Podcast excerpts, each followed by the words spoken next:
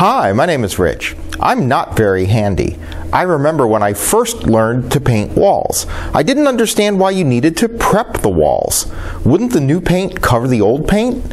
Couldn't you just glob enough on to fill in the uneven places? This week's passage has John the Baptist announcing the coming of Jesus with the stated mission of preparing the way of the Lord.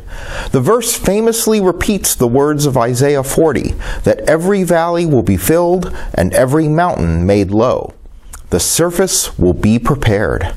Why do we need to be prepared for Jesus? You know what happens when you paint without preparing. The imperfections of the base show through. Faith is too often applied as a top layer on our lives. We think it will make our lives appear good, but instead our imperfections show through. What needs preparation are the core principles by which we live. If we put faith on top of worldly principles, our faith gets distorted. If we see material wealth as important, then we will think of God's provision in material terms.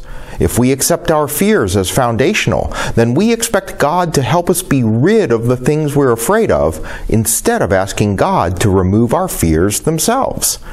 Before we go deeper into faith, we first have to jettison the worldly attitudes that we have come to accept. That's what it means to be prepared for Jesus. See you on Sunday.